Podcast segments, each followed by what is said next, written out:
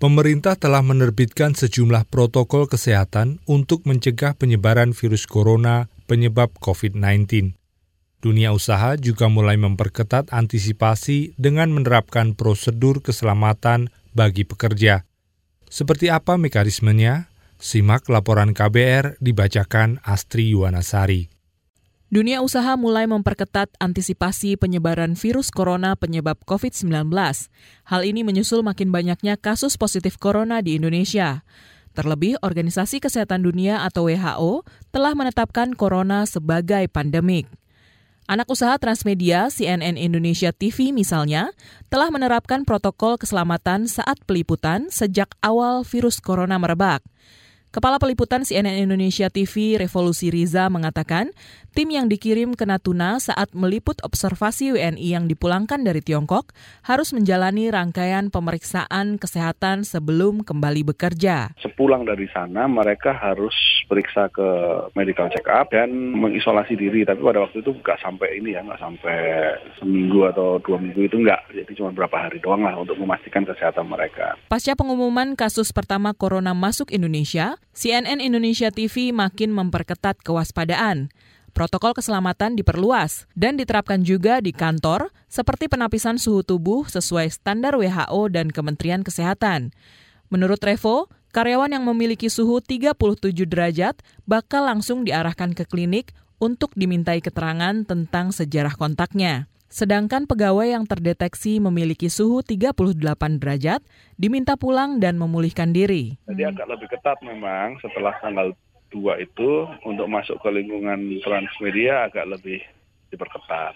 Sebenarnya sama sih kayak di kantor-kantor lain ya, ditembak, dipindai suhu tubuhnya, kemudian di beberapa titik pintu masuk itu sudah ada hand sanitizer, kemudian secara berkala harus selalu dipastikan di toilet itu sabun cuci tangannya tersedia. Ada protokol bahwa setiap orang yang masuk ke kantor harus sering-sering cuci tangan. Asosiasi Pengusaha Indonesia Apindo juga mengklaim banyak pengusaha yang telah menjalankan prosedur pencegahan corona di tempat kerja. Tutum Rahanta, Dewan Penasihat Himpunan Penyewa Pusat Perbelanjaan Indonesia Apindo. Kalau Anda merasa kurang enak badan, terlepas suspek atau tidak, Anda harus memakai masker. Saya kira itu bagian. Terus kita sudah menyediakan tidak perlu salaman. Terus kita juga melakukan menyediakan hand sanitizer untuk kebersihan kita. Semua itu langkah-langkah itu juga sudah diambil. Tutum mengakui produktivitas pekerja terutama bagi industri bisa terganggu akibat corona.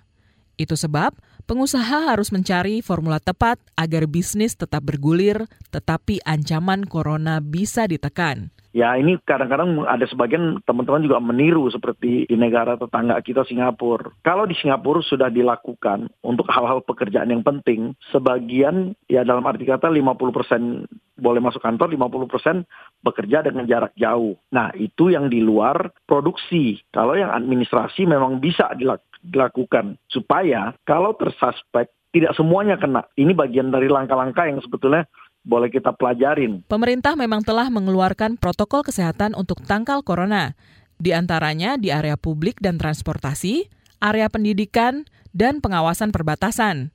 Namun pemerintah dikritik karena tidak mengumumkan lokasi geografis kasus-kasus positif corona.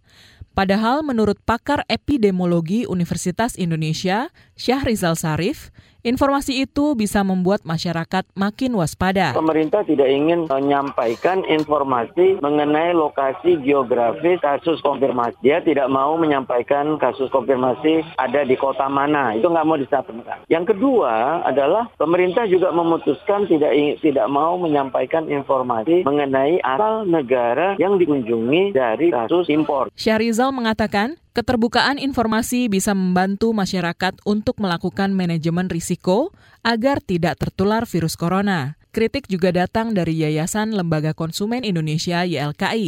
Pengurus harian Y L K I Tulus Abadi mengatakan pemerintah terlalu lamban dalam mengantisipasi penyebaran virus corona. Seharusnya, kata dia, pemerintah melakukan strategi menjemput bola dengan memantau area-area publik. Tempat-tempat umum itu yang harus ada deteksi suhu, walaupun katanya juga suhu bukan satu-satunya karena sekarang virusnya sudah mutasi dan segala macam, tetapi setidaknya ada antisipasi dini dan saya kira menggunakan thermal scanner itu hal yang uh, positif. Dan tempat-tempat umum khususnya seperti bandara, stasiun, terminal bis dan segala macam itu harus menggunakan itu. Tulus menilai metode penapisan suhu tubuh yang dilakukan selama ini keliru karena hanya dilakukan secara acak. Menurutnya, pemerintah harus mencontoh negara-negara lain yang sukses mengendalikan virus corona seperti Tiongkok dan Australia.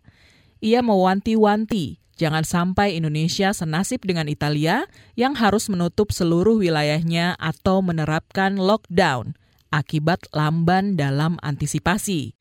Demikian laporan yang disusun tim K B R, saya Astri Yuana Sari.